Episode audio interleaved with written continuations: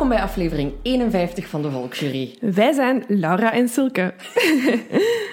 Hoe is het? Goed, goed, goed, goed, goed. Oh, ik ben echt zo blij. Ik ben al vergeten dat we apart hebben opgenomen. Ooit. In een verre verleden. Het is, voor, mij, voor mij is het nog steeds wel een beetje wennen om, nu dat we effectief Ja. bezig zijn, van u tegenover mij Ja, te ja, ja. hebben. Maar zoveel beter, hè? Zoveel beter. Zoveel beter. En verder. En verder, ehm, het, is een he- het, was een hele leuke week voor mij. Want, het waar? Ja, want ehm, ehm, mijn eh, allerbeste vriendin gaat trouwen. En die heeft eh, deze week gevraagd of ik haar getuige wil zijn. Oh, leuk. Ja, Proficiat. dank u, dank u. Ja, ik ben heel blij. Je moet hier zien. Ja. Dat is echt... allee, ja, we kennen elkaar al meer dan 15 jaar. Ehm, dus ja, ik was daar... Ik hoop daar natuurlijk altijd wel een beetje op. Eh, dat is de persoon van wie ik wel dacht van... Oké, als ik ooit getuige Mhm. moet zijn op een huwelijk, zal het bij haar zijn. Dus ik was heel blij. En het was heel grappig, want... ehm, eh, ze heeft het mij zaterdag gevraagd, zaterdagavond. Allee, de nacht van zaterdag op zondag. Want ja, hè, zoals jullie ook weten, de cafés en de restaurants zijn terug open. Ja. Dus we waren op de lappen gegaan. En het, ik was een beetje dronken en zij was een beetje dronken. En het was met veel knuffels en emotioneel. En, maar ik ben super blij. Levert het ook niet veel stress op? Om Voorlopig nog niet. En ook, ehm, ja, dat is mijn job om te organiseren. Ja. Dat, is, dat kan ik wel zeggen dat dat een talent is van mij. Ik kan goed organiseren. Ehm, dus het, het schrikt me niet af. Ik merk dat ook bij, bij onze podcast hier, dat Laura heel goed is in dingen organiseren en op poten zetten. Daar ben ik heel dankbaar voor. Ja, ja, ja. Maar leuk. Ja, hoe was uw week? Ehm, mijn week was... ehm, is niet zo heel veel gebeurd, maar ik merk nu dat... we zitten daar nu een, een, een tweetal weken in het, hu- in het nieuwe huis en ik slaap eindelijk goed. Ah, dat is goed. Het heeft eh, even geduurd ehm, dat ik echt... Ja, ik was echt een zombie op een gegeven moment. hè. De vorige mhm. keer dat we Ja, ja, hebben ja. opgenomen, dat ik hier was, dat ik echt zei van ja, ik ben echt kapot. Maar de- het kwam ook gewoon omdat we geen gordijnen hadden hangen. Ja, En daar hebben we nu eh, gelukkig wel eh, werk van gemaakt. ja. Eh, en ik merk dat ik... Ja, ook weet het is, een, het is een andere omgeving. Moet je ook sowieso aan werken. Dat is net hetzelfde als je ergens op hotel gaat overnachten of zo. Dat die eerste nacht Ja, dat is echt zo wel raar. helemaal goed Ja. is. En vooral als je dan geen gordijnen hebt hangen, ehm, maakt het alweer moeilijk. Ehm, maar alles is zo goed als uitgepakt en zo. Ah, Ehm, goed. Ja, ja, maar het is nog een beetje zoeken hoor. Ja, ja, ja. Maar we hebben het al meer eigen gemaakt en zo. En ja, het komt wel allemaal goed. Zet je zowel zo naar de bakker in de buurt geweest? Ehm dan een bakker nog niet. Maar eh, ja, ik heb nog niet echt tijd gevonden om zo... Willen zo heel graag eens een wandeling maken Ja. in de buurt en zo. Ehm, dat is er nog niet echt van, van gekomen. Maar wel heel toevallig als ik zo naar de, naar de krantenwinkel of zo wil gaan. Ja, daar ben ik ja. dan wel al naartoe geweest. En dacht ik, ah ja, hier is het wel... Allee, het is wel aan- een aangename buurt, Buurt, om te wonen. Of als ik naar mijn werk eh, ga, moet ik zo nu op een klein eh, stationnetje opstappen. Ja, ja, ja. Eh, wat daarvoor niet het geval was. Maar die route daar naartoe is heel fijn om te, om te wandelen. Al. Dus eh, in dat opzicht heb ik de indruk dat wij wel in een fijne buurt wonen. Oh, fijn. Al zo leuk. En alles is ook zo dichtbij, zo snapte. Ik kan Ja. naar de winkel te voet gaan, dat is echt zo stom. Maar hiervoor moest ik zo met de wagen al naar de Ja. winkel gaan en zo. En dat is echt wel zo'n gedoe. En dat valt nu allemaal weg. Als, dat ik is nu, leuk. als ik nu naar de winkel wil gaan, kan ik dat gewoon even snel doen. Ja. Snap je? Is dat niet zo'n hassel? Ja, oh, maar dat is goed. First is world leuk. problems, ja, ja, ja, ja, ja. Nee, nee, voor de rest heel goed. En het heeft me ook echt eh deugd gedaan. Alle berichtjes die zijn nog zijn Ja. binnengekomen. De reacties op onze vorige aflevering. Ja. Ehm, want ik, ja, ja, ik denk dat ik ook voor u mag spreken dat ehm, we het allebei wel... Allee, we wilden zeker een statement maken en onze Mhm. mening erover zeggen. En, ehm, maar ja, je weet nooit wat voor reacties. Maar Nee. het bevestigt nogmaals wat voor een fijne luisteraars dat wij hebben. Absoluut. Ja, nee, echt waar. We hadden, allee, ik denk dat we, we hadden alle twee heel veel stress om de vorige aflevering te posten. Ja. Eén, voor het thema. En twee, ja, alles wat we, er, wat we ervoor hebben gezegd. Maar allee, zoals jullie ook aan ons hebben laten weten, dat kwam, en jullie hebben dat ook gemerkt, dat kwam uit de grond van ons hart. En dat Ja. doet heel, heel, heel hard deugd Ja. om jullie eh goede reacties ehm, ja, daarover te horen. ja, en nu ook over de Q&A die we Ja. gepost hebben. Ja, die hebben we, die hebben we van, van, vanmiddag gepost. En ehm, we kunnen wel nog altijd niet zo goed begrijpen waarom mensen ons omwisselen. Eh, Ja. Blijkbaar ben ik meer een Silke. En ben ik meer een Laura. Ja, wat voor ons heel raar is. Ah, ja, bon, hè, we kennen elkaar Ja, ja. natuurlijk. Ehm, maar ja, ik heb dat ook als ik naar podcasts luister, naar andere podcasts, dat je een bepaald beeld creëert van diegene waar je naar aan het luisteren bent. En Ja. ik heb ook al heel vaak gehad van... Oh, die ziet er zo uit. Ja. Allee, is heel stom. Het is, en ik, ik- eerst was ik zo, ja, ik snap, ik snap dat echt niet. En ik ook zo ah, te- tegen mijn lief daarover bezig. Zei, Maar dat kan toch niet dat wij zo ja, echt gewoon omgedraaid worden. Ja. Ehm, maar toen moest ik denken aan ehm, de beginjaren toen ik naar My Favorite Murder luisterde. Ja. En de eerste keer dat ik hun foto zag, had ik hen ook echt omgewisseld. Ja? Ja, Ja, ik, ik weet ook... Ik, ja, ik weet nog dat ik ze gewoon ook totaal anders had Voorgesteld, inge- ingebeeld. Ja. als ik... oh, Dat is hetzelfde als je een boek leest of zo. Ja. Ik, beeld die personages altijd op een gegeven manier in. Mhm. En als er dan een film komt, denk je van... Huh, "Oh, ja. fuck, hoe Ja. zien die er nu uit?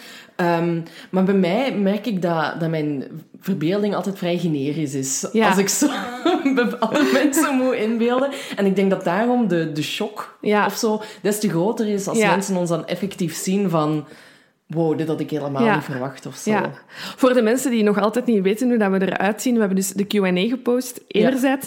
En anderzijds is er vorige week een heel fijn artikel, eh, interview eh, van ons verschenen in Flair, waar we een fotoshoot voor hebben moeten doen. Dat is ook echt de allereerste keer geweest voor mij. Ja, hoor. en voor mij ook. Ehm, en ik, ja, ik vind het verschrikkelijk, maar eh, de fotograaf was heel aangenaam om mee te werken. Het was heel fijn. Ehm, ze heeft ons echt op, op ons gemak Echt gesteld. uit onze comfortzone ja, komen. ja, hè? ja, want blijkbaar lag ik altijd met mijn ogen toe, wat dus niet zo goed is voor foto's. Inderdaad. Ehm, maar ook daar, jullie reacties waren heel fijn om, om te lezen. Ehm, en eh, er is ook een beetje verwarring ontstaan, maar het, het artikel staat niet in de geprinte versie van Ja. Flair. Dus je kan het gewoon online lezen.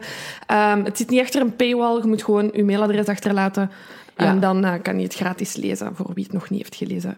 En geïnteresseerd is. Voilà. En we hebben ook heel tof eh, een preview mogen Ja. bekijken van Ja, eh, ja, ja, Telenet. ja we, zijn, eh, we, zijn, we hebben deze week een mailtje gekregen van de mensen van Telenet dat er vanaf 29 juni op Telenet Play en Telenet Play More ehm, een true crime documentaire reeks Ja. eh, ging verschijnen. Eh, de titel is I'll Be Gone in the Dark. En voor de echte true crime fans Ja. eh, gaat dit misschien gaat dit een belletje doorrinkelen, want I'll Be Gone in the Dark is eigenlijk een, een boek ehm, dat eerder al is verschenen over de Golden State Killer. Hè. Daar hebben we ook al Ja. een aflevering over gedaan. Dus eigenlijk moeten jullie dit gewoon weten. Ja, eigenlijk is dit basiskennis en als je dit niet wist, dan ehm, strafpunten. Begint dan maar opnieuw te luisteren vanaf aflevering 1. Ja, voilà. Maar we waren dus onmiddellijk getriggerd, want Ja. het, is een, het is een hele toffe, een interessante zaak. Ehm, we kennen het boek en de reeks is eigenlijk, het zijn zes afleveringen, 60 minuten. Ehm, over, een, ja, over enerzijds de Golden State Killer. En Mhm. ehm, de persoon die het boek heeft geschreven is, en ik hoop dat ik haar naam nu juist ga uitspreken, Michelle McNamara. Ja, ik denk Mc- nee, McNamara? ja, ja, wat jij zegt. Michelle McNamara. Ja. Ehm, en zij is eigenlijk zoals ons, hè. Ja. Zij, en dat, dat is het fijne eraan. Dus zij is ehm, een leek, niet in de Mhm. crime-wereld gekend. Geïnteresseerd in true crime. En zij had eigenlijk een blog over true crime. Ja. Maar echt Ehm, al in, in 2007 of zo ja, opgericht. ja? Dus ja. way before eh, true crime ook nog maar hip was of, Ja, of weet ja. ik veel in opmars was. Inderdaad. En, ehm, en ze- zij was ineens heel... Geen, allee, ze, ze, ze las over de Golden State Killer en ze had zoiets van... "Pff, Dat kan toch niet dat dat onopgelost Ja. is? Eh, en dan ja, heeft zij eigenlijk een beetje ja, onze droom doen, doen uitkomen. En zij heeft een boek geschreven over die Golden State Killer. En hoe dieper zij ging in haar research... Hoe dieper zij bij de, Ja, bij hoe de dichter ze bij kwam ja, hè, bij ja, hem. ja. En zoals we weten is de zaak ondertussen opgelost. Ja, met, echt met, dankzij haar. Ja. Ehm, zij heeft ook de term de Golden State Killer ehm, neergepend eigenlijk. Ehm, en ik vind het zo mooi om te zien eigenlijk ehm, hoe haar verhaal erin verweven wordt. Dus Ja. het is niet zomaar gewoon een true crime documentaire over de Golden State Killer. Dus de insteek hiervan vind ik heel interessant. Ehm, en ik Ja, dat denk- hebben we gewoon nog niet gezien eigenlijk. Nee. Dat is heel interessant, omdat zij ook zo'n interessant verhaal is. Inderdaad, dat is gewoon ja, een normale vrouw die, die gebeten is door true crime en zo dicht bij een antwoord komt. En het is heel fijn dat de documentaire ja, dat er ook echt goed in steekt. Ja, want er komt ook eh, familie van haar aan het woord en Ja. vrienden en zo. Ehm, want zij werd echt opgeslorpt door, ja, door de Golden State Killer. En Ja. dan zie je hoe ver ja, een passie je eigenlijk Ja. kan drijven. Hè? En, en zover is het bij ons nog niet. Maar Nee. wij zijn ook geobsedeerd door Ja, true ik kan, crime. ik kan dus niks beloven op het moment dat wij onze eh Bende van Nijvel special doen. Hè. Wie weet, dan zijn we vertrokken hoor. Dan zijn we vertrokken. Eens we begonnen zijn met onze research, gaan wij het ook oplossen. Voilà. Ja. Maar dus, voor wie, eh, voor wie wilt, vanaf 29 juni, Telenet Play en Play More. Voilà. Aanrader. Zeker. Hebben we nog losse folders? Eh, heb ik nog een losse flodder? Nee, ik denk het niet. Hey Silke, Dag Laura. ik heb, eh, ik heb een leuk nieuwtje. Vertel. Ik heb een nieuwe job. Hoezo? Ja, ongelooflijk. Ik ben sinds kort detectieve geworden. Oh, dat is wel cool. Hoe dan? Eh, wel, ik, ehm, ik ben op een website terechtgekomen, crimibox.com. En daar kan je eh, digitale of analoge moorddossiers bestellen die jij moet oplossen, dus tot een goed einde moet brengen. En ik heb zo net mijn eerste dossier eh, ja, tot een goed einde gebracht, afgerond en opgelost. Dus ik vind dat ik mezelf vanaf nu officieel detectieve kan noemen. Je weet dat dat mijn droom is, dus waar moet ik zijn om mij aan te melden? Het is heel simpel, Silke. Je surft naar crimibox.com en ik ga u zelfs een pleziertje doen. En met de kortingscode, de Volksjury in kleine letters aan elkaar, krijg je korting op de aankoop van je eerste dossier. Oké, cool. Ik weet waar ik moet zijn. Goed, dan zijn we vanaf nu collega's. Top. Ik heb de zaak van vandaag gekozen. Eh, het is een suggestie die iemand heeft gestuurd een enkele weken geleden. En ehm, die persoon stuurde... Ik, ja, ik vergeet altijd de namen op te schrijven van de mensen die de suggesties eh, sturen. Maar die stuurde gewoon letterlijk... Ah, dit is misschien een zaak die jullie kunnen doen. De balpenmoord. Punt. En dan denk je al meteen... En dat, is, en dat is een beetje zoals de moorden in het vraagteken. Dat, dat triggert u qua naam. Ja, De absoluut. balpenmoord. Ehm, dus ik heb er dan kort over gelezen en ik wist dat dit iets was dat wij moesten doen. Ja, want jij hebt hem naar mij doorgestuurd en ik kende het nog totaal niet. Nee. Maar ik heb ook echt letterlijk naar u gestuurd. Oké, klinkt echt al Ja. goed. Dus laten we dat maar gewoon doen. Ehm, en het is zo'n fascinerende zaak uit Nederland. Het hè. is heel fascinerend. Zullen we beginnen? Doe maar. We zijn 25 mei 1991 en we zijn in Leiden. Ja. En ehm, daar wordt het eh, stoffelijk overschot eh, gevonden van een 53-jarige vrouw. Ehm, en di- dit is eigenlijk al het eerste waar ik een vraag bij heb. Want dus ze wordt gevonden bij haar thuis, alleen, ehm, dood. Is, het, is er op dat moment al duidelijk wat de doodsoorzaak is? Want er wordt... eh, Dus ja, de titel is de balpenmoord. Maar, want ik vind overal terug, ja, die balpen was niet zichtbaar, maar het was toch duidelijk dat er iets in haar hoofd zat, of niet? Nee, het was... Oké, ehm, nee, want ja. dat, ik dacht, dat hoopte ik, of dat dacht ik al, maar ik was niet zeker. Oké. Nee, dus voilà. die 53-jarige vrouw wordt dood op de grond thuis gevonden. Ja, Niks aan te zien. niks aan te zien. Ehm, maar dan, hè, er wordt een autopsie uitgevoerd. En dan blijkt dat er dus inderdaad een zwarte big balpen eh, in haar rechter oogkas zit. Ehm, maar die was van buitenaf dus niet zichtbaar. Wat betekent dat die balpen helemaal door haar ooglid geboord was en ook heel diep in haar schedel zat. Ja. En dus er, zijn deskundigen die daar meteen bij betrokken worden, oogartsen en dergelijke, ehm, die zeggen ja, het is mogelijk dat het slachtoffer gewoon eh, gevallen is. En dat ze daarbij, terwijl dat ze viel, een pen in haar hand had Ja. en daarmee eh, ja, zichzelf heeft gespiest, Ja. eigenlijk, als het ware. Het is heel bijzonder ook, want de balpen is ehm, intact. Het is Ja. ook, eh, dus we zeggen Bic omdat het effectief van het merk Bic Ja. is. En het is voor de Bic-kenners, en ik denk dat de meesten wel Wij hebben onze true crime obsessie, dat zullen vast wel mensen met een big obsessie Nee, zijn. nee, maar het is misschien wel belangrijk om te zeggen. Dus je hebt van die bikken uit één stuk, waar dan zo een, een, een doorzichtig stuk is en, een, en dan een gekleurd stuk, de kleur van de bik, met zo een, een clipje aan. Ja. Maar dat is het Nee. niet. Het is een, een volledig doorzichtige bik met een stopsel op. en die is dus inclusief stopsel, als ik het goed heb begrepen. Ah, ik dacht zonder stopsel. Ah, of zonder... Ja, nee, sorry. Zonder stopsel, maar in één stuk, Ja. de doorzichtige. Dus, en er zit nergens een barstje in of... of, of in zijn geheel zit hij in die oogkas van die vrouw. Ja. En de deskundigen zeggen van ja, die is, daar, die is gevallen en is in haar oog terechtgekomen. Maar de politie gaat daar eigenlijk niet mee akkoord. Hè? Nee, en die gaan er niet mee akkoord. Ehm, en ik, ik snap hen in eerste instantie. Als je een lijk vindt met een balpen in het midden van die hersenen, dan denk je, dat kan niet. Dat gebeurt niet.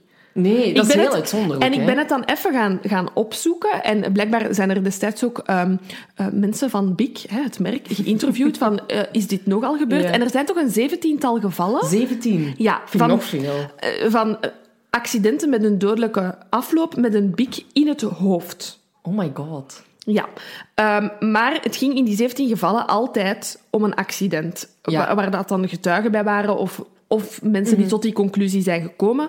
Ehm, dus Biek zegt, ja, voor zover wij weten zijn er nog nooit moorden door het oog met een bik gebeurd. Vooral eens een eerste keer zal de politie gedacht hebben, Dat hè? dachten ze inderdaad, want hun focus ging eigenlijk... Ja, direct vanaf het onderzoek is geopend, eh, gingen ze eigenlijk uit van moord. Hè. Ja. Ehm, we- dus, ja, sorry, zeg maar. Oh nee, eh, wat dat ze zeggen, wat dat eh, in een verslag staat, ehm, is eigenlijk de wijze waarop de ballpoint, zo noemen ze dat dan, is ingebracht, lijkt te duiden op een moord of doodslag, waarbij de dader kennelijk het oogmerk heeft gehad op een natuurlijk overlijden, een hersenbloeding, te laten lijken. Dat heeft de leider van het onderzoeksteam geschreven. Dus zij gaan echt instant uit van een verdachte Ja. overlijden. Ja, en er zijn een paar mensen die in aanmerking komen. Ehm, want de vrouw woont alleen. Hè. Ze is, eh, haar kinderen zijn allemaal ehm, meerderjarig op het moment van de feiten Mhm. en wonen niet meer bij haar in. Ze is nog getrouwd, maar zij en haar ehm, man wonen... Allee, zijn eigenlijk... Ze leven gescheiden. Ja, er zijn wat barsten hè, Ja, in, het, ja, eh, in ja, de ja. relatie. Dus uiteraard, wie komt er als eerste in het vizier, is de ex-echtgenoot. Ja. Wordt ondervraagd en kan een geldig alibi voorleggen. Dus hij, is, hij komt eigenlijk niet meer in aanmerking Nee. om de moordenaar te zijn.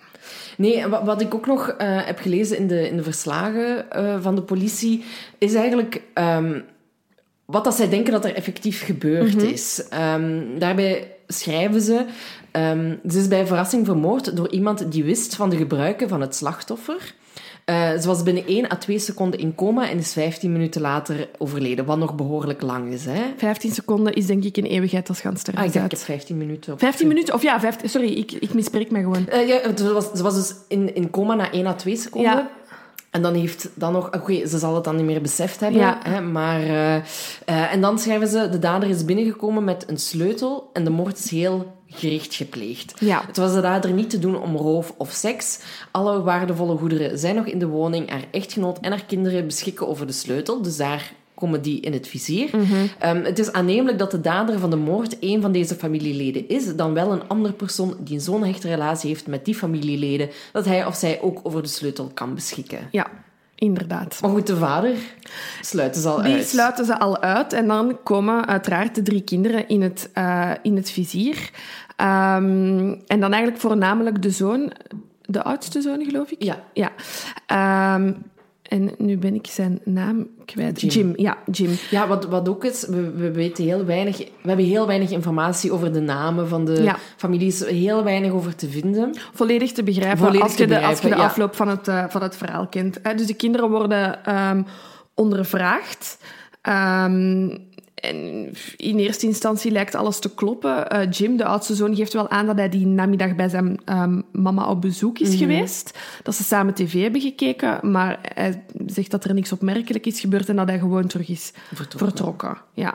Ja, dus ze sluiten eigenlijk heel snel het, het vooronderzoek af. Mhm. Ehm, al blijft de politie wel nog steeds overtuigd van moord. Want wat raar is, hè, ze hebben op dat moment geen enkel concreet bewijs gevonden dat het om een moord zou gaan. Ehm, er zou ook geen spoor van een worsteling geweest zijn. Ehm, het slachtoffer was ook, wat ze dan zeggen, hoe dat ze dat noemen, was niet bedwelmd. Ja. Ehm, en daarvoor zegt een deskundige van ja, je kunt niet met opzet een pen in iemands oog steken als hij nog bij bewustzijn is. Nee, dat nee. gaat gewoon niet. En er is ook nooit... Ze hebben ook geen moordwapen. Nee. Dus ze kunnen gewoon niet verder Ze kunnen niet verder eigenlijk, nee, inderdaad. En dan komt er, komt er iemand naar voren. Ja, hè? echt jaren later. In, Ja. in- hè, de moord is gebeurd in... in, in of ja, moord. Hè, eh, het overlijden Ja. is gebeurd in 91. En ja, dan zijn we 1995 ja, al. Hè? Ja, ja. Ehm, en wat is, er, wat is er in die tussentijd gebeurd? Wat dan niet zo raar is, is eh, de kinderen van de vrouw, eh, ja, die zitten daarmee. Hè. Hun moeder is, ja. is over, overleden. Eh, ik denk dat de familie zelf wel uitgaat, allemaal van een accident. Maar dat is, ik bedoel, uw moeder verliezen, een vrouw van 53, dat is niet, dat is niet vanzelfsprekend. Nee. Dus ehm, ik weet niet hoe het met de andere kinderen zit, maar ik weet, we weten van eh, Jim, de oudste zoon, eh, dat hij daarvoor in behandeling gaat eh, bij een psycholoog. Ja. Om over, eigenlijk voornamelijk over dat verlies te spreken. En zoveel jaren later, dus in 1995, komt die psycholoog naar voren. Ze blijft anoniem, maar ze contacteert eigenlijk het onderzoeksteam in Leiden en ze zegt: Mijn patiënt heeft een bekentenis gedaan. Ja, ik heb daar al meteen problemen mee. Eh, Ik moest onmiddellijk denken, ehm, maar ik weet, ik weet niet of, of, of, je, of je de zaak gaat kennen of je gaat herinneren, maar ik moest denken aan de pastoor in West-Vlaanderen, in Wevelgem. Nee. Ik weet dat alleen omdat mijn familie van Wevelgem is. We- we- Wevelgem ligt in West-Vlaanderen bij Kortrijk. Ehm, en de pastoor vandaar, ehm, die, eh, Ah, ja. deed, ja. deed- deed- ja, pleegde eut- euthanasie een beetje eigenlijk, zonder dat het echt eh, mocht. Ja, hè? Ja, want euthanasie is nog niet super lang legaal in België. Ehm, maar hij hielp in het katholiek ziekenhuis eh, van de streek. Ik ga misschien fouten zeggen, hè? maar hij, hij hielp mensen uit hun lijden door te Mm. zeggen van... pff, Witte. het is goed geweest. En hij zou heel veel ja, moorden of doden, valt te zien hoe dat je het bekijkt, op zijn geweten hebben. Hij is daar ook voor veroordeeld, denk ik. Eh, het deed mij daar eigenlijk onmiddellijk aan denken, omdat daar ook ehm, de, eh, de psychiater of psycholoog van die eh, persoon naar voren is. Allee, van, van de Ja. pastoor naar voren is gekomen. Waarom hebben we het daar zo... Allee, waarom heb ik het daar zo moeilijk mee? Is er geen sprake van beroepsgeheim? Was het eerste aan wat ik dacht. Ah ja, inderdaad. Want wa- wat ik heb ge- gelezen is van je moogt alleen dat beroepsgeheim doorbreken als je ook effectief met je patiënt hebt overlegd dat je iets wilt doen met de informatie die je gekregen hebt van, Ja. van de patiënt. En dat is niet gebeurd in het geval van Jim. Nee. En de, de, de, de bekentenis is hoe dat zij het vertelt, eh, of hij het vertelt, ik, weet, ik, dacht, ik dacht dat het een vrouw was. ja. Hè? Ja. Ehm, want voor alle duidelijkheid, is tot op de dag van vandaag anoniem. hè. Geen idee, Eh, ja. Niemand weet wie het is. Eh, ze, heeft, ze heeft daar beroep op gedaan op, om, om op geheim te blijven, ook tijdens alle ondervragingen. En tijdens het proces is zij anoniem gebleven. Dus niemand weet wie dat ze is. Ehm, maar de, waarmee ze ook naar voren komt, vind ik ook gewoon heel bijzonder. Dus tijdens een van de gesprekken zou Jim hebben aangehaald... De dood van mijn moeder, dat is mijn fout. Ja, en hij zegt daarover, mijn mammy was stout. Ja. Ehm, waarop dat de therapeute verder vraagt Ja. van, heb jij dat gedaan? Waarop dat Jim eigenlijk bevestigend antwoordt. Hè? En Ja. hij zou ook gezegd hebben dat hij zijn moeder met een kleine kruisboog Ja. gedood zou hebben. Ja. En daar begint het dan eigenlijk. Hè? Daar begint het. Dus ehm, Jim haalt zelf die kleine kruisboog aan. Hij, was ook een, hij, hij zat ook in een schietclub Hij zat zo. ook in een schietclub. Ehm, en die kleine... Maar wat dat wel belangrijk is, is om te, om te zeggen, vind ik, is dat die kleine kruisboog eerder in het onderzoek door de onderzoekers al was aangehaald. Ja. Dus Jim heeft wel al gehoord dat de piste van de kleine kruisboog er is. Ja, ja, ja, ja, ja, oké. ja. Ehm, maar dus hij haalt dat zelf aan en hij zegt, ja, ik heb dat gedaan met een kleine kruisboog. Ehm, en eigenlijk meteen, of ja, toch in de dagen na die sessie, stapt die psycholoog zonder daar met Jim te overleggen naar de onderzoekers in Leiden. En die zijn natuurlijk zeer blij met wat dat ze horen. En zij, ja, zij nee, arresteren Jim en ze stellen hem in verdenking van moord. Ja, want hij had blijkbaar ook nog gezegd aan zijn therapeute dat hij op het idee was gekomen om haar dan te vermoorden ehm, met, met de pen. Met, Mhm. Omdat zijn moeder hem als kind vaak had gewaarschuwd van ja, je moet niet met scherpe voorwerpen zo rondlopen, want Mhm. je moet maar eens vallen. Ehm, en de therapeute heeft blijkbaar ook nog aan Jim gevraagd van ja, wat heb je dan na de moord eh, gedaan? En hij heeft dan gezegd van ja, ik ben gewoon naar huis gegaan, heb daar tv gekeken en ben gaan slapen. En Jim hè, wordt dan gearresteerd en hij vertelt eigenlijk hetzelfde. Van ik ben naar huis gegaan, hè, ik was bij mijn moeder, ik ben naar huis gegaan. Eh, maar hij ontkent dan natuurlijk bij de politie Ja. dat hij ook effectief die moord heeft gepleegd. Ja. Maar voor de onderzoekers is dit genoeg. Ja. Zij ehm, beschouwen dit als eh, voldoende bewijs. Zo raar. En wettig trouwens. En wettig bewijs, eh, wat ik raar vind. Ja, Ehm, heeft geheimhoudingsplicht, hè? het eens heeft geheimhoudingsplicht. eh, er zijn geen andere getuigen of bekentenissen. Er is geen bekentenis van de dader. Er is geen DNA-bewijs. Ja. Maar voor hen is dit voldoende. Zij sluiten het onderzoek en ze stappen hiermee naar de rechtbank. Ja, en dan komt er nog een conciërge naar voren, Ja, die ook zeer in het nadeel van Jim ja spreekt. ik vermoed dat dit eh, in de pers is verschenen, hè, Ja, dit verhaal. die leest dat dan. Die leest dat en die zegt, ah, ik ben conciërge op de middelbare school waar Jim ehm, naar school is Jaren geweest. geleden Ja, want hij, ehm, voor, voor, eh, voor eh, even te schetsen, Jim is op dit moment 25 jaar. Ja, klopt. Hè, en dus- de moord is gebeurd toen hij... Of, eh, ja, moord. Toen hij 19 was. Ja, ja, ja. Dus eh, hij is op dat moment al heel lang van zijn middelbare school af. Maar die conciërge eh, ja, komt naar voren en hij zegt: Ik ga dat verhaal bevestigen, omdat ik Jim en zijn vrienden tijdens hun middelbare schoolcarrière heb horen praten of horen fantaseren over de perfecte moord. En ook toen zei Jim dat hij met een kleine kruisboog in het oog ehm, iemand zou kunnen vermoorden zonder dat daar... Ja, dat, dat zou duidelijk zijn dat dat een moord is. Maar ik heb er al meteen zoveel problemen bij, want één, wij hebben in de Q&A het nog gehad over hoe, wie dat, hoe dat we zouden reageren als de andere een moord Ja. gepleegd zou hebben en zo. Dus dat is ook gewoon maar praat. Ik ga ook gewoon nu zeggen dat ik heel mijn leven, tot, tot ik Andras Pandi kende, heb gezegd dat als ik een perfecte moord zou plegen, ik me, de lichamen in bad zou met ja. zuur overgieten. Iedereen heeft daar wel eens over nagedacht of over Natuurlijk, gesproken. hè. het kan niet dat je, dat je true crime fan bent en niet denkt, wow, moest ik ooit met een lijk zitten Mhm. of als ik ooit iemand zou moeten vermoorden, wat zou ik dan doen? En plus, sorry, dit is, dit is weer eh, dialect. Ehm, daarbij komt gewoon nog eens kijken, dat, dat, dat zijn tieners, hè. Ja. Tuurlijk, pra- die praten zoveel zever, dat is... Ja. Ja, en daarbij, het is ook al zoveel jaren geleden. Die man heeft daar ondertussen van in de krant gelezen. Weet dat het over een kleine kruisboog gaat. we- kent de situatie. Kent de zaak. Ja, dan is het niet moeilijk om misschien gehoord te hebben van... Goh ja, ze hadden het over de perfecte moord. Om dat er heel makkelijk aan te gaan linken. Ik, gelo- ik geloof niks van wat die conciërge Nee. zegt. Ik geloof zelfs... Ik durf zelfs te te stellen dat, er, dat dat gesprek, of toch niet specifiek over die kleine kruisboog, gebeurd is. Nee, het zou wel echt heel toevallig zijn geweest. Ja. Want ik denk, als ik het goed begrepen heb uit, uit de jaartallen... Ik denk dat Jim toen op het moment van een gesprek 14 of 15 moet geweest zijn. Dus dat betekent dat die conciërge dat meer dan elf jaar heeft onthouden. Ja, en wist ik toen al wat een kleine kruisboog was. Allee, Mhm. ik bedoel, dat is gewoon heel makkelijk tot conclusies Ja. komen. Maar, goed, ja. de onderzoekers hebben dus zogezegd twee ja, verklaringen. Ja. Ehm, en ze hebben zoiets van, is goed, ça va, wij naar de rechtbank, jongens. Ja, voilà. En ze trekken naar de rechtbank ehm, zonder bijvoorbeeld, eh, en dat is wat ik ook enorm mis, te testen of dit lukt. Ja, Hè? ja, ja, Eh, ja. er, er worden testen gedaan met een kruisboog en met eh, eh, varkenshoofden, maar dat lukte dan niet per se, dus ze hebben dat dan zo wat afgevoerd. Eh, dus vanuit het onderzoeksteam zelf zijn er niet echt duidelijke testen gebeurd.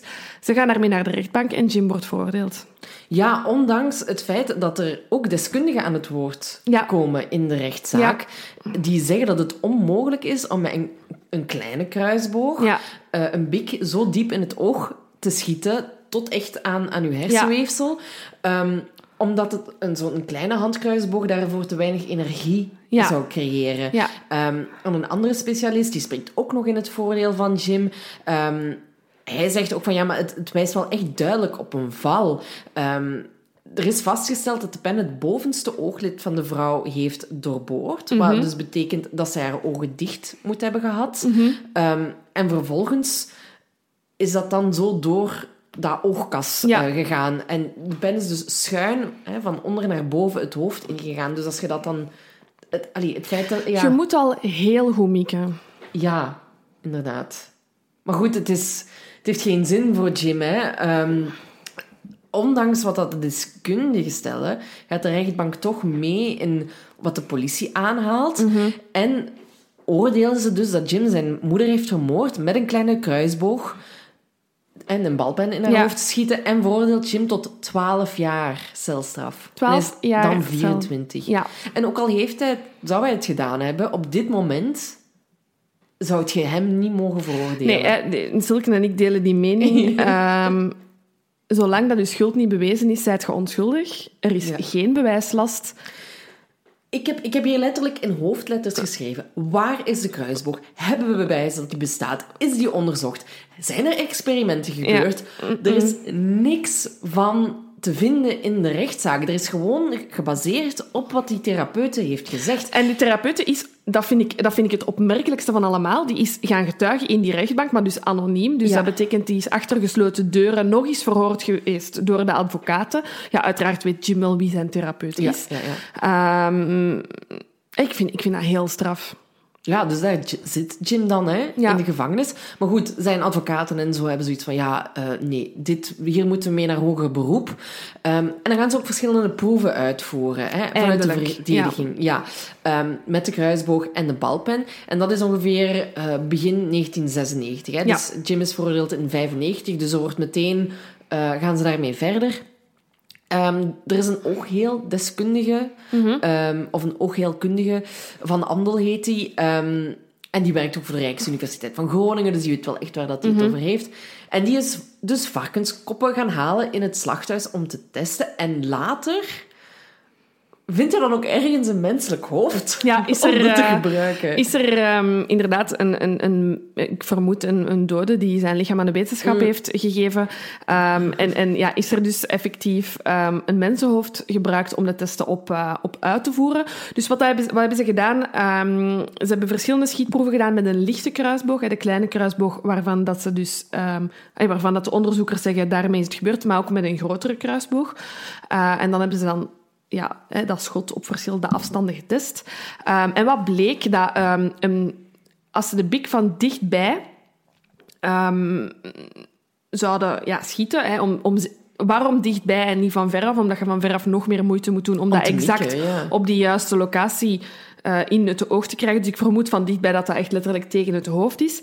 Ehm, maar dan heb je natuurlijk wel de meeste kans om juist te richten, zeg maar. Dus als ze die bik van dichtbij in die oogkas ehm, afschieten, ehm, dat die bik niet erdoor gaat, maar dat de eh, bik kapot gaat. Dat de schrijfpunt van de pen dus uit de huls schiet eigenlijk. En dat de, de bik niet in zijn geheel in de oogkas Ja. binnentreedt eigenlijk. En ook altijd gewoon beschadigd Ja, is. ja. Hè? Wat niet zo was bij de moeder van Jim. Die pen zat er echt helemaal in. Er was niks van te zien Nee, langs nee. dus ze doen verschillende testen en ik denk dat er op, pakt op tien testen één is dat- waarbij dat de bik niet super hard beschadigd was, maar wel nog altijd een beetje.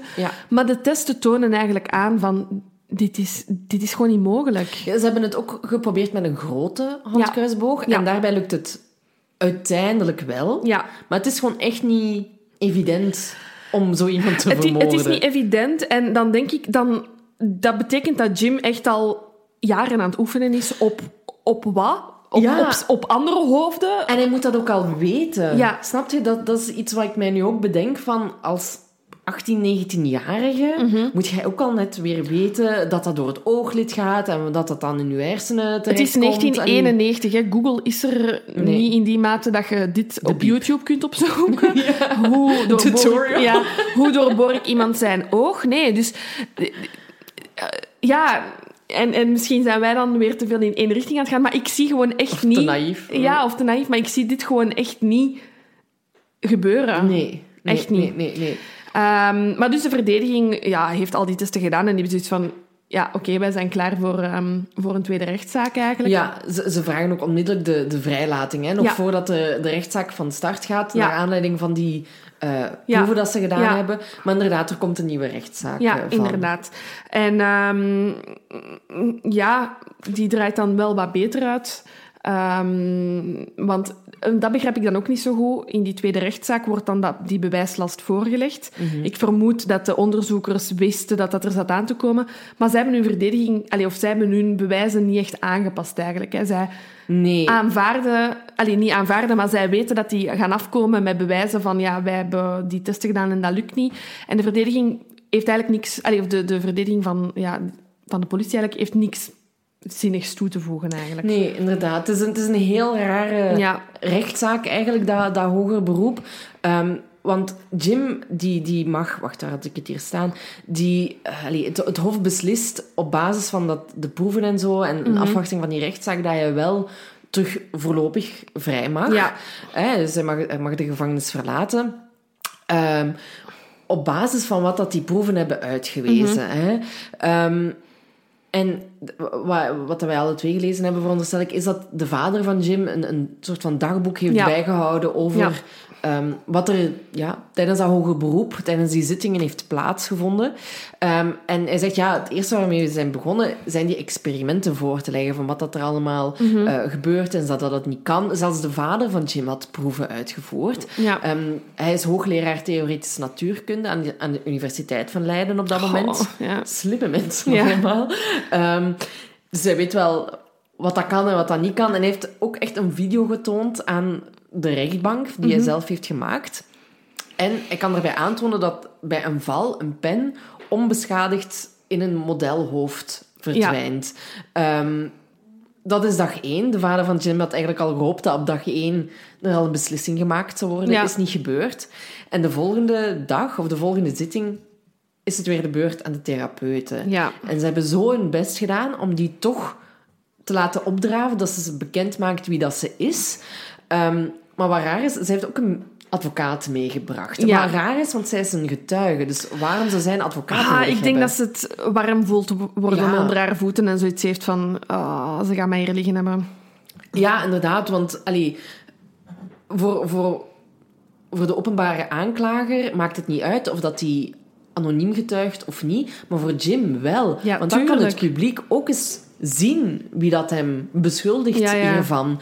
Ehm, hè, want zij is uiteindelijk de kroongetuige. Mhm. Ehm, maar ja, de, de openbaar aanklager is van mening van ja, de therapeuten zou haar job niet meer goed kunnen uitoefenen. Eenmaal, ja, zou je voor minder dat gaan denken? Ik wou het zeggen, de dag dat ik eh, een therapeut zoek in Leiden, weet ik wie dat ik niet wil. Ja, absoluut. Voor Maar onzin dat je soms uitkraamt tijdens zo'n sessies. Allee, Ah, wel ja, maar dat, dat is ook wat dat de verdediging aanhaalt en wat Ja. de kritiek is op de zaak. Van, Ja. In zo'n sessies wordt zoveel gezegd en gedaan, er wordt op losgefantaseerd over wat dat er kan gebeuren Ja. of niet kan gebeuren. En ook omdat ja, Jim zodanig beïnvloed is geweest, allee, snapte, ja. zal hij misschien wel een keer iets gezegd Ik hebben. heb, hier een, ik heb er een heel goede of een, een hele schone quote over eh, van een geheugendeskundige die ook is gaan getuigen op het proces. En ehm, hij, voor iedereen die zelfs niks van psychologie kent, kent Freud wel. En Freud heeft hier een hele mooie ehm, ja, analyse eigenlijk. Hè. Dus eh, ik ga het gewoon even voorlezen. Hè. Ja. Freud begreep al vroeg dat herinneringen waarmee mensen aankomen in een therapeutische sessie een therapeut- therapeutisch effect hebben zonder dat ze waar zijn. Freud is vrijwel onmiddellijk afgestapt van het idee dat je moet nagaan of een herinnering wel waar is. Het leidt wel tot de constatering dat als die therapeut vervolgens een proces verbaal zou gaan uitschrijven, hij geheel op het verkeerde spoor zit, want een therapeutische sessie is geen verhoor. Bij een verhoor gaat het over wat waar is en wat niet waar is, en daarover gaat het niet in een therapeutische sessie. Je zit Exact. niet bij je psycho- psycholoog om de waarheid te zeggen. Nee, je zit er echt gewoon om je hart te luchten. hè. Tuurlijk, en je fantaseert over dingen. ehm, Je droomt je- over je- dingen die je daar gewoon die je vertelt. En, eh, ik, ik, ik heb... eh, ik, ik ben ook al in, eh, naar, naar psychologen geweest ehm, voor kleine en grote problemen. Ja, ja, ja. Ehm, trouwens, nog iets waar dat we ons niet voor moeten schamen. Nee, absoluut. Ehm, en dan fantaseer ik ook soms over, stel dat ik, ehm, dat ik eh, ongeneeslijk ziek zou zijn, zouden mensen dan vriendelijker zijn tegen mij of juist niet? En ik ben niet ongeneeslijk ziek en ik hoop dat mijn psycholoog weet dat ik niet ongeneeslijk Nee. ziek ben.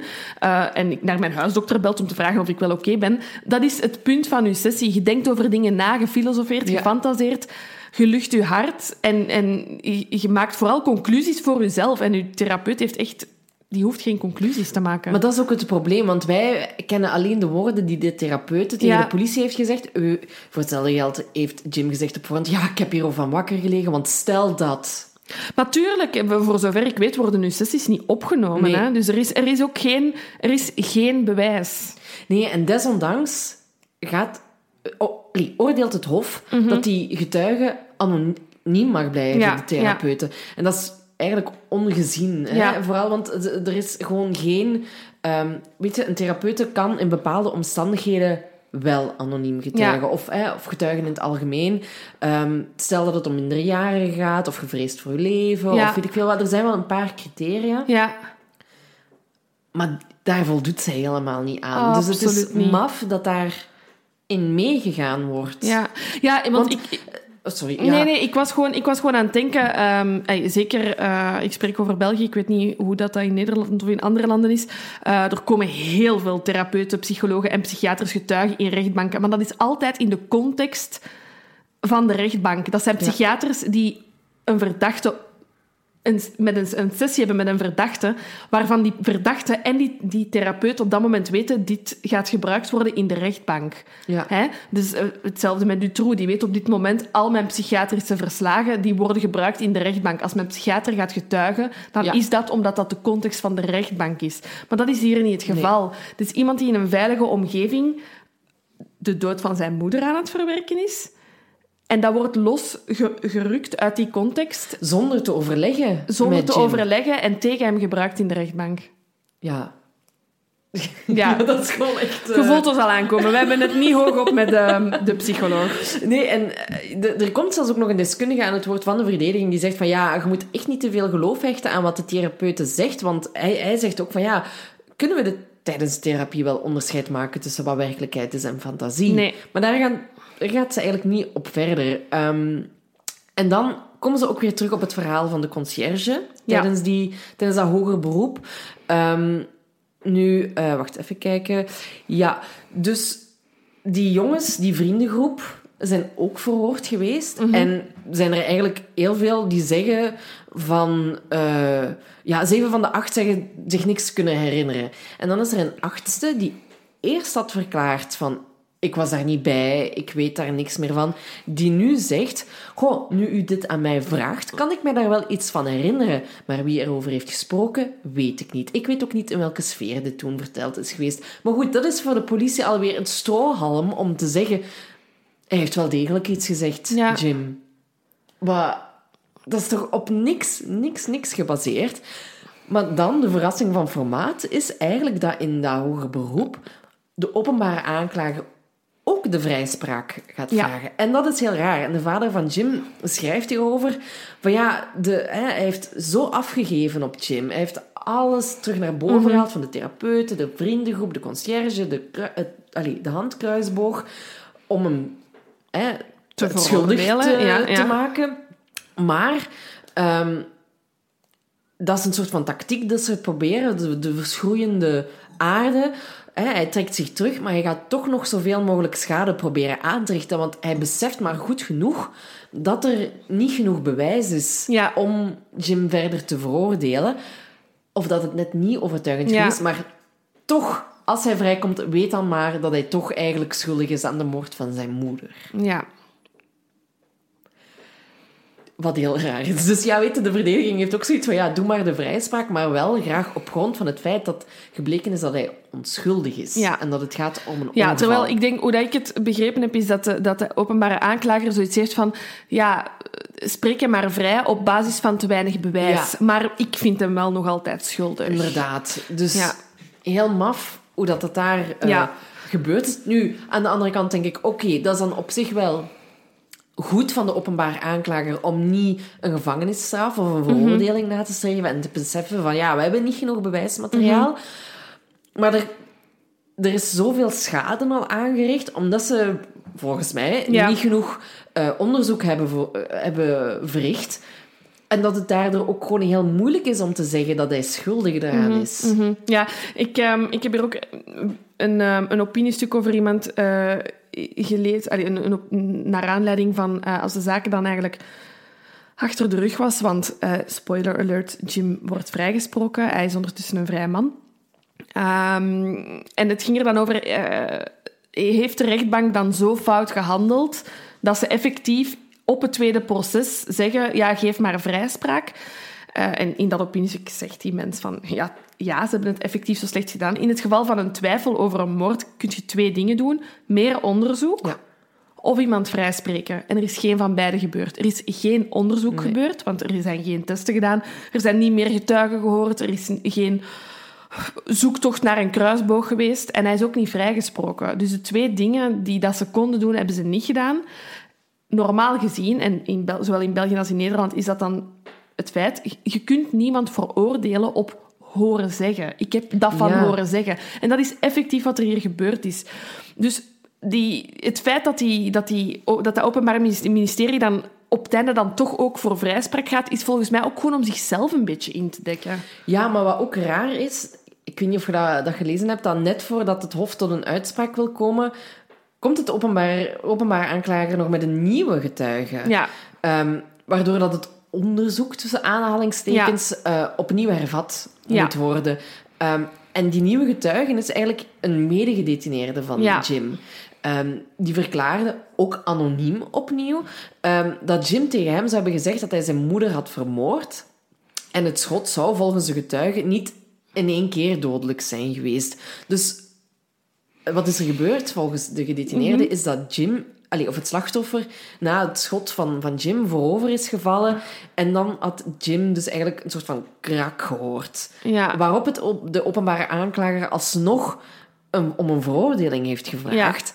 Ehm, maar de verdediging was er dan ondertussen achtergekomen dat die anonieme gedetineerde gewoon eh, een strafvermindering wou. En Maar dat hij tuurlijk, daarom tuurlijk, eh, ja. dat wou horen. En ook, weet je, hij hoort een krak en weet ik veel wat. Ja, die bik was intact. Ja. Ik weet niet wat voor geluid er wo- wordt gecreëerd in uw hoofd. Als, Als er een bik in uw hoofd... bik- Geen ervaring mee. Ehm, dus het is goed. De verdediging heeft wel zijn onderzoek gedaan. Ja. Ehm, maar het klopt wat dat je zegt, dat de openbaar aanklager het totaal en de politie...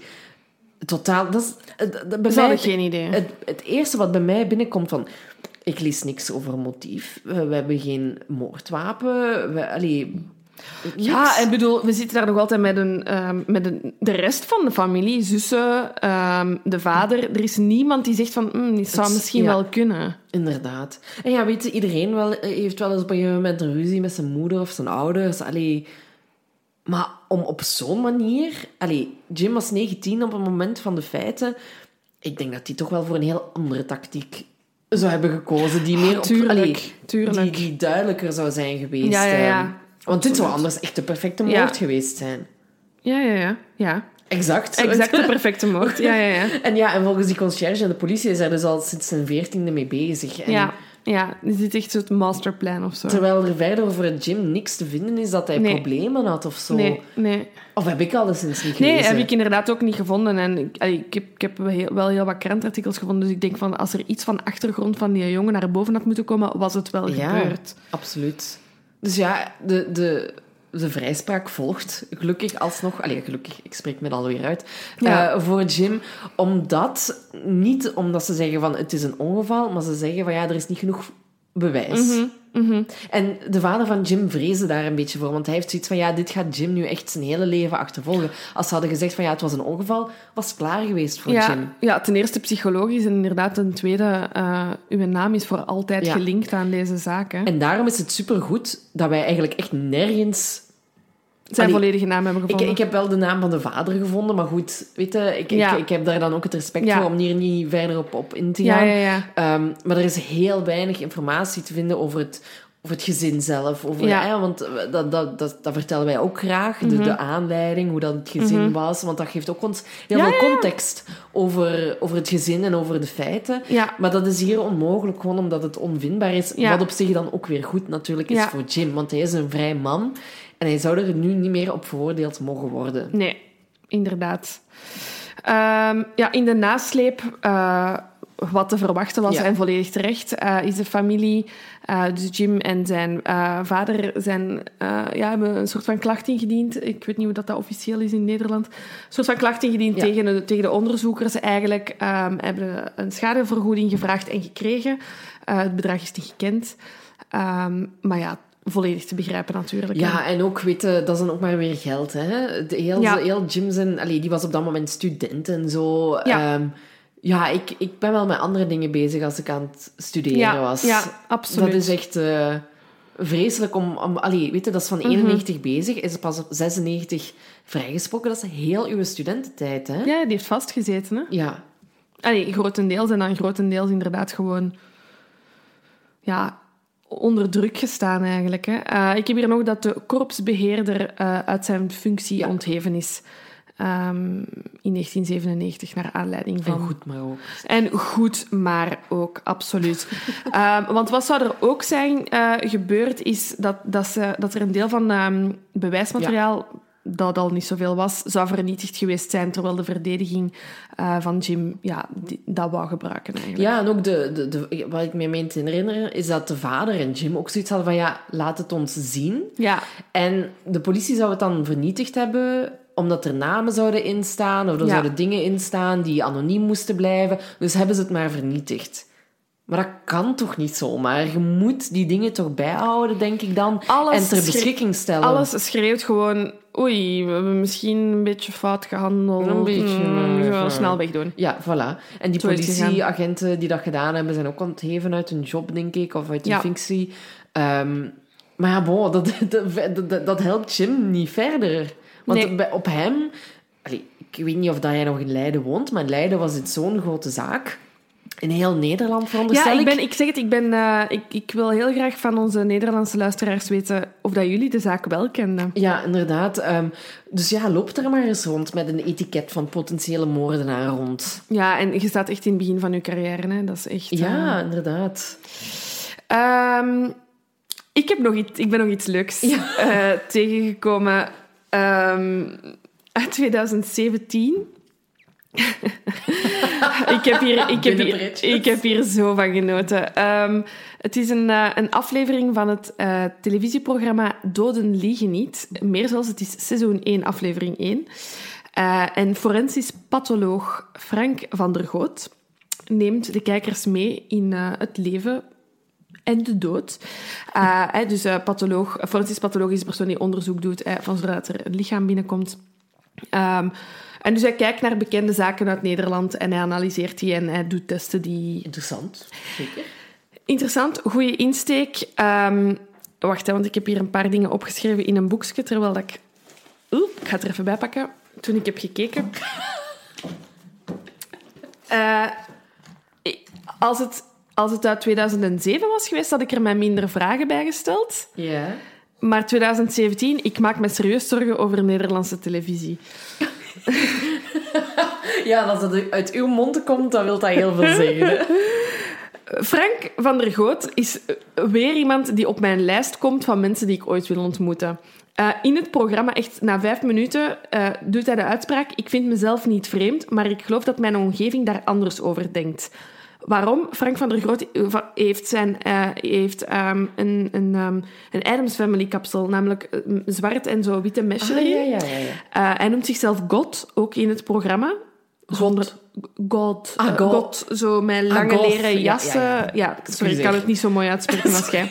Dat kwam er ook heel, heel arrogant uit van mij. Nee, nee, nee, nee, nee, maar ik weet dat mijn Engelse uitspraak... Ik ben gewoon beter in het Frans. Dus Voilà. ik kan daar niet aan doen. Ehm, hij ziet er heel bijzonder uit. eh, en hij vindt, hij vindt het zelf heel amusant dat hij forensisch patholoog is. En anderzijds zo wat met dat goth-thema. en nu probeerde ik het uit te spreken. Heel goed. eh, geboeid is. Dus hij doet ook dat... Hij, in het programma heeft hij ook die lange kleed, zwarte Oh. leren jassen aan. Mhm. Ehm, nog een van de uitspraken die ik heb opgeschreven vind ik heel interessant. Hij zegt 25% van de doodsoorzaken in Nederland is fout. Oeh, Dat is 1 op 4. Hè? dat is veel, ja. Mhm. Dus ik had high expectations. Ik dacht, die gaat hier wetenschappelijk, want hij is forensisch patholoog, duidelijk uitleggen wat dat er met deze zaak ehm, gebeurd is. En hij zegt effectief, hey, ehm, we gaan deze testen. Heel veel geluk. Mijn broer Harold van der Goot is wapenexpert. Dus Ja. dit is perfect. Ah, perfecte combinatie, toch? Ja. Dus ehm, broer Harold doet zijn werk, want hij neemt een kleine kruisboog mee. Mhm. En eh, je ziet, ik ga ook wat screenshots trouwens posten, eh, want het is echt te mooi om te laten liggen. Waar dat hij die, die biek dan, want die past niet, punt 1, die past al niet deftig in die eh, kruisboog. Dus hij moet die zo wat met zo'n mesje afschrapen. Ehm, en ja, omdat het een televisieprogramma is en gewoon tout court, denk ik, kunnen ze dat niet op mensenhoofden testen. Ja. En wat is het dichtstbijzijnde bij een mensenhoofd? Nog een En daarna, je gaat er nooit op komen.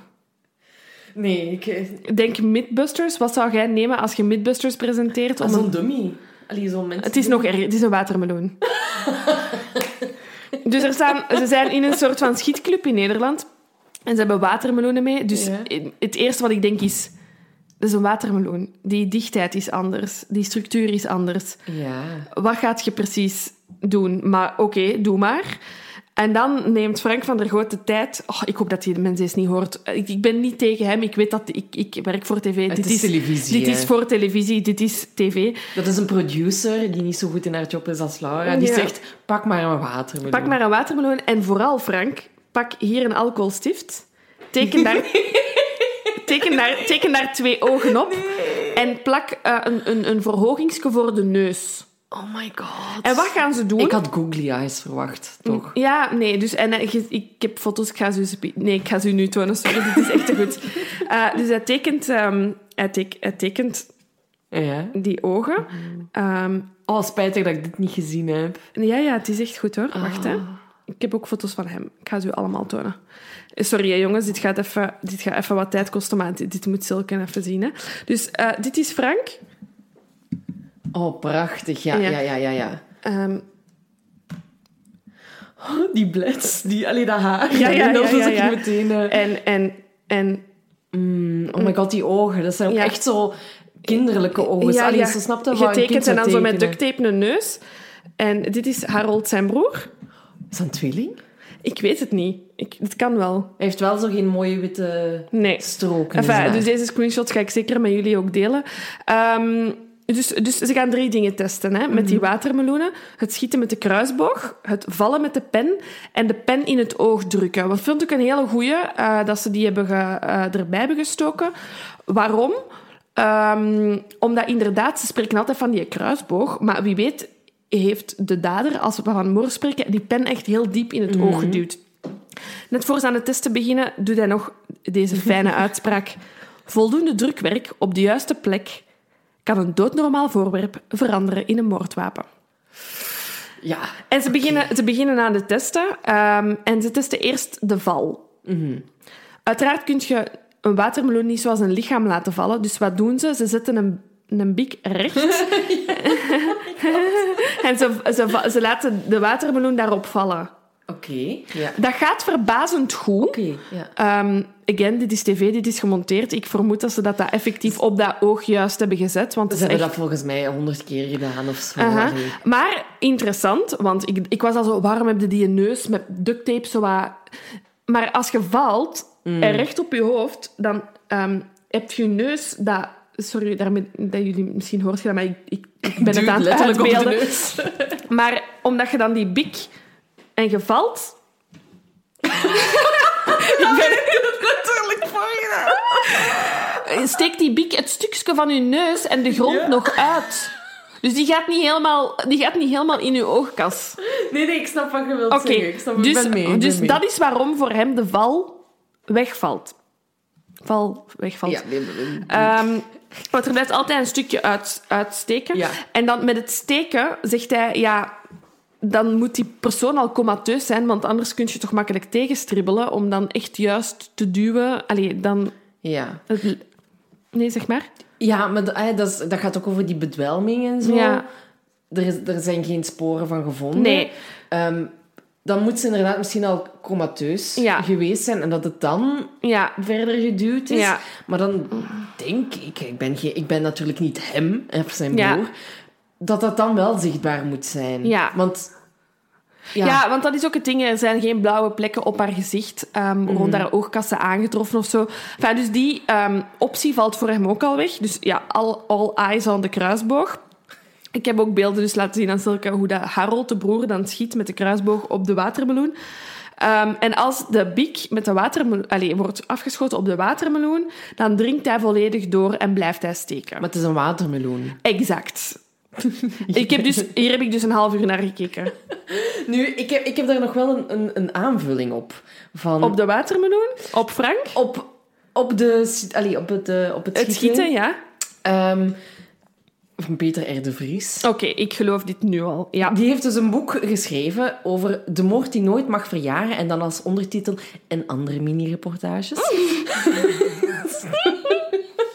Die Peter titel. stelt echt nooit teleur. Voor het laatst vroeg ik mij... Sorry, even, deze is even een, een zijbemerking. Maar voor het laatst vroeg ik mij af... Hebben Peter R. de Vries en Jeff Vermassen elkaar al ontmoet? Want anders moet dat Oh. echt gebeuren, dringend. We zorgen dat Cupido dat gewoon Ja. Dus echt... Die gaan op Valentijn op date. We Ja, en ik ben daarbij. Dat is goed. Zo first dates. Ja, hè? ja, ja. Ehm, en dat boek heeft hij geschreven in 2000 al. En dus way before hè, meneer Watermeloen. En ehm, er is een neurochirurg, ehm, M. van Duinen heet die man. Ehm, en die, ja, hè, de, de zaak is dan al een paar jaar hè, ja, na de rechtszaak zijn we dan. En hij zegt eigenlijk hetzelfde van wat de, wat de val betreft. Hè, dat dat zo goed als mogelijk... Dat dat gewoon uitgesloten is, omdat dat einde van die pen altijd een beetje zal moeten, moeten uitsteken. Ehm, en ehm, Peter heeft ook gevraagd aan hem van ja, waarom is er dan verder niks mee gedaan met uw conclusies? En heeft die man gezegd van ja, het zal te veel moeite geweest zijn hè, om daar een tweede keer naar te kijken. Ja. En het, het- aan de andere kant is het ook zo, je kunt geen tweede keer veroordeeld worden voor iets waar dat je al voor vrijgesproken bent. Nee, nee. Nee, nee, dat is waar. Maar ah, ik vind een, een accident ook heel moeilijk om te geloven, hoor. Echt waar. Een, Mm, ja, een, ja, een- ja. een bik die niet zichtbaar is langs buiten, in iemand zijn oog. Ik vind dat ook echt heel moeilijk om te geloven. Mhm. Maar ik blijf bij mijn standpunt. Zelfs als Jim de moord heeft gepleegd, er is Ja. geen bewijs. Hij mag vrij zijn. Ik, ik, ik heb dat gevoel ook, dat de politie inderdaad eh, haar werk opnieuw niet zo goed Ja. gedaan heeft. Ehm, maar ehm, ik, vind, ik vind het ook moeilijk om te zeggen wat het dan wel geweest is. Is het een moord of niet? Gewoon omdat wij zelf, omdat er niet voldoende onderzoek is geweest, het is net als de zaak van, eh, van Kendrick, dat er gewoon niet genoeg informatie is om Nee. u op iets te kunnen baseren. Ik heb het gevoel, ehm, en ik, voor mij is de politie hier echt de mist in gegaan. Want ik, ik heb het gevoel dat zij hun oogkleppen gewoon hebben Mm. opgehouden. En ik denk als zij breder onderzoek hadden uitgevoerd, er misschien een piste C en D en E dat en er nog F... iemand anders ja, in het, in het eh, vizier of, was of andere opties. Maar ik kan me gewoon niet voorstellen dat optie 1 de moord is en optie 2 het accident. En dat dat het is. Ja, inderdaad. Daar heb ik het heel moeilijk mee. Zowel de politie als de pers zijn ervan in het begin opgesprongen dat het Ja. de balpen moord is. Ja. En mensen zeggen nu van ja, het is toch beter van misschien van de balpen affaire te spreken. Absoluut. Ehm, ik, voor mij is semantiek superbelangrijk. Ja. We hebben daar ook al regelmatig complimenten over gehad, over hoe dat wij wordt. En ik vind ik altijd heel leuk, zo'n compliment, want dat is iets waar dat wij heel vaak mee zitten. Met hoe gaan we dingen, welk woord gaan we gebruiken ehm, om, om iets zo, anon, allez, zo, zo objectief mogelijk Mm. eigenlijk neer te zetten. En dat is wat dat er hier ook is fout gelopen. Hè. Ehm, en ik ben er zeker van dat er niet een journalist als eerste met het woord balpenmoord is gekomen. Dit is iets dat... de politie ja, ik denk heeft. dat ja, politie is hier sowieso heeft direct van moord gesproken. En uiteraard kun je dan de catchy naam balpenmoord wel bedenken als journalist. Mhm. Maar dat is heel belangrijk, want als je iets als een moord presenteert, dan gaan mensen ervan uit dat dat, dat dat de waarheid is. Vanaf dat dat is uitgesproken, is het waar. Ah ja, want dat heeft waarschijnlijk die therapeuten ook doen aanzetten. Net zoals de conciërge van... Goh ja, de politie gaat er al van uit dat het een moord is. Kijk wat ik hierin kan Het voorschotelen. is dat, als je leest in de krant, er is een vrouw vermoord. In die beweegredenen kan ik de conciërge en de psycholoog een beetje begrijpen. Dat zij een soort van burgerzin krijgen Ja. en zoiets hebben van... Het is een moord, het is al... want zij gaan er... Het staat, het staat geschreven, de politie heeft gezegd dat het moord is. Ik weet misschien wel wie de dader is. En dat is wat die psycholoog... ergens, ja. Voor, dat, dat is het enige waar ik, waar ik haar en dan die conciërge in kan volgen, is... Ja, het woord moord is al gevallen, dus ik ga gewoon helpen op zoek naar de dader. Ja. Maar de politie heeft... En de rechtbank ook... Ja. ehm, heeft dat gewoon meteen voor waar aangenomen en wettig ook. Mhm. Vooral dat dan van de therapeuten. En dat is iets wat ik niet... Ja, ik heb precies de indruk dat ze iets hadden van ja, ehm, je bent schuldig en je moet zelf maar het onschuld gaan bewijzen. Terwijl het echt omgekeerd moet zijn. Dat zijn Absoluut. Amerikaanse toestanden ja, gewoon. Ja, ja, absoluut. En in dat opzicht ben ik vooral blij voor Jim Ja, dat hem eh, niet de gevangenis in moeten, is moeten ingaan. Want ze hebben het niet kunnen bewijzen. nee, Als, als hij het al gedaan heeft, ja, dan heeft hij effectief de perfecte moord gepleegd waar hij het al op 14, 15-jarige leeftijd over had. ja. Dus nu moeten we allemaal kruisbooglessen gaan volgen om een perfecte moord te gaan plegen. Nee, maar dat, dat, is, dat is ook echt iets... ehm, en en ik, ik, ben, het is, ik ben niet... Ik, het is niet dat ik on- heel onschuldig of naïef was of zo op mijn 19, of toch niet extreem, denk ik. Maar ik kan me gewoon echt niet voorstellen dat een 19-jarige hierover nadenkt en dit zo goed uitwerkt. Nee, en dan ook om er met een, naar een therapeut te gaan. Dat is op, op, op verzoek geweest van zijn huisarts dat het maar beter was dat hij met een, met een uh, therapeut zou gaan praten, omdat hij zo uh, depressief was, Ja. hè, omdat zijn moeder dood was. Ik denk dat als hij de moord effectief gepleegd had, dat hij het niet zo kon spelen. Snap je? Dat, allee, dan, dan moet je echt wel... Ja, we weten, we weten heel weinig over Ja. Jim. hè. En ik, ik, blijf erbij, ik blijf erbij. Voor, ja, voor deze podcast is dat spijtig, want anders zou je veel kunnen vertellen.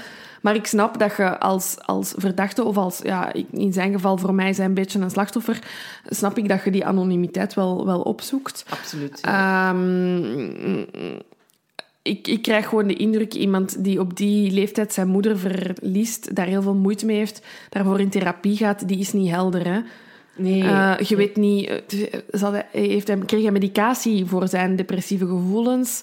Eh, dat speelt allemaal meer, Ja. zoveel meer dan enkel dat gesprek bij de therapeut. Wat, Absoluut. en dat blijft het belangrijkste, een veilige omgeving zou moeten zijn. Hè? Ja, ja, zeker. Ja. Ik denk dat hij er totaal, en terecht ook, niet bij stilgestaan zou, allee, heeft, dat die therapeut wel eens naar de politie zou kunnen stappen. Vooral ook omdat zij hem er nooit op heeft gewezen van, kijk, wat dat je mij nu hebt verteld, zou ik misschien wel eens moeten doorspelen aan de politie. Dat, dat, dat, is gewoon, dat is gewoon een basisprincipe. En, en het, is, het is grappig dat je dat aanhaalt, hè, maar ik denk in eh, de eh, eerste sessie dat ik naar de therapeut ben geweest, heeft hij dat ook effectief gezegd. Hè. Dit is, ik heb beroepsgeheim. Ja. Ehm, en ik denk dat ik dat zelf heb ge- gevraagd. Van, als ik nu een zotte bekentenis doe, dan zegt hij, dan moet ik u... eh, dan mag ik naar de politie gaan, maar dan ga ik u dat moeten zeggen, dat Ah ik ja, dat ga voilà. doen. Voilà. Dus, en dat is ook gewoon niet gebeurd. Nee. Voor alle duidelijkheid, ik ben niet naar de therapeut gegaan omdat ik een moord heb. Nee, maar ik vind, ik vind het raar dat als, als ze zegt van... ehm, ik ga naar de politie, waarom zou ze dan niet eerst langs Jim passeren? Omdat hij dan waarschijnlijk zou kunnen zeggen van... Ja, nee, ik wil niet dat je dat doet, bla, bla, bla. Snap ik ergens wel. Maar dan alsnog kan dat beroepsgeheim doorbroken worden. Want dat mag. Maar je moet wel je patiënt er eerst van op de hoogte stellen. Ja, ja, tuurlijk. En dat is hier gewoon niet gebeurd. Totaal niet En gebeurd. het feit dat ze dan anoniem wil blijven, omdat ze bang is dat ze haar job gaat kwijtraken. Ja, sorry hoor, maar dan had je gewoon daar twee keer over moeten nadenken. Ik snap dat je je burgerzin hebt, eh, maar in eerste instantie staat je patiënt gewoon voorop. Ja, absoluut. Ik vermoed dat dat ook een van de eerste dingen is dat je leert als je hiervoor studeert. Hè. Ja, dus ja, ik ben al bij al blij met de uitkomst. Ik zou het erger gevonden hebben mocht hij in de gevangenis hebben gezeten en dat wij zoiets hadden van, goh ja, ik hoop toch dat hij het echt gedaan heeft. Ja, ja, ja. Nee, ik zeg het, voor mij mag je... ehm, Als, als, en dat is cru om te zeggen, maar als jij moord pleegt en ze kunnen nu niet genoeg bewijslast Nee. voorleggen, dan mocht jij van mij vrij rondlopen. Dat is de rechtspraak, hè? Ja, dat is het systeem Dat is het systeem, ja. Voilà, klaar. Klaar. ik vond het een heel interessante zaak. Ik, ik weet niet meer wie hem gediept heeft, maar dank u hiervoor. Ehm, Ja. ja, we krijgen nog steeds heel veel suggesties binnen. Ja. Iets minder de bende van Nijvel, dus dat apprecieer Ja, ook echt met de Q&A. Ik had het echt verwacht, maar nee, ça va. Ça va wel. De Bende van Nijvel is wat gaan liggen. Oh, oh, we zijn... Sorry. Oh dat, ja, inderdaad. Oh nu my dat we over de Bende van Nijvel spreken. Ja. Zie, we. Volgens, eh, volgens HLN is het een mon chichi, hè? Ja.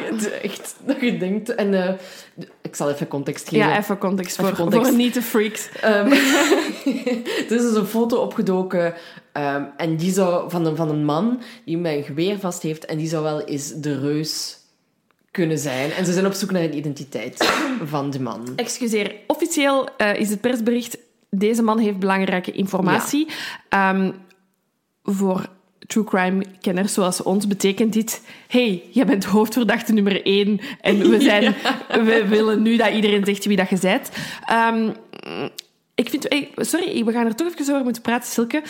Hoe lang zouden ze die foto al hebben? Eh, die hebben ze al van in de jaren tachtig. Ja, oké, dat deel ik die mening. Oh, en waarom, ja, ja. waarom delen ze die nu? Omdat het binnenkort verjaart en ze hebben zoiets van ja, we moeten alles uit de kast trekken of zo. Ik denk dat ze weten wie dat, dat is. En meer zelfs, ik denk dat ze weten wie dat, dat is en ik denk dat die persoon dood is. En ik denk dat ze willen dat de familie... Naar voren komt. Ja, Oeh, dat is mijn... dat is, uw Dat is mijn insteek. En waarom denk je dat die, dat, dat, dat, dat, u, allee, Eh, ik, dat denk dat hij, ik denk dat hij dood is. Dat denk ik. Maar waarom denk je dat ze al weten dat... Wie het is? is, Oh, ja. Ze hebben een vermoeden, denk ik, wie dat het Ja, is. ze zullen misschien wel een vermoeden hebben, maar wat ik heb gelezen is dat ze heel lang de verkeerde naam op die man Ja, geplakt hebben. Maar dat geloof ik ook. Ja. Dat geloof ik ook. Ik geloof ook dat alle leden van de Bende van Nijvel in ehm, ofwel Brazilië ofwel Thailand wonen op dit moment. Ergens warm. Ja, ergens warm India en goed. misschien ja, misschien India.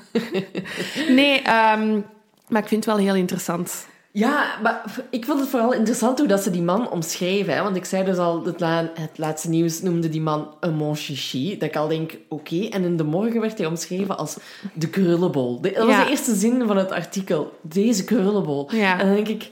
Die heeft- Iedereen in de jaren tachtig heeft een permanent. Dit is niet bijzonder. Maar dan denk ik ook, wie weet wat die man allemaal op zijn kerfstok heeft. En wij gaan, gaan hem even aanspreken Ja. als een mon chichi of deze krullenbol. Ik dacht... Ja, en, en ja, dus voor, voor de mensen die de foto misschien niet hebben zien passeren, ehm, maar het zou me verbazen dat jullie die foto nog niet hebben zien passeren. Eh, het is dus een man in een bosrijke omgeving en hij heeft een eh, Ja. zwaar wapen vast, Hij heeft ook een soort van uniform aan. uniform aan. Ehm, dus ik keek ernaar en het eerste wat ik dacht was, ja, ehm, New Westland eh, Post. Ja, ja, ja. Peoples, ehm, dat is de richting waar dat ze al lang in aan het zoeken zijn. Maar ik denk dat de persoon dood is. En ik denk dat ze zo een soort van netwerk aan het uitwerken zijn. Die persoon is dood. Familie gaat naar, allee, hopelijk naar voren komen en zeggen... En dat waren zijn vrienden in die tijd. En ik denk dat ze zo Voilà. wat Ja. gaan beginnen zoeken.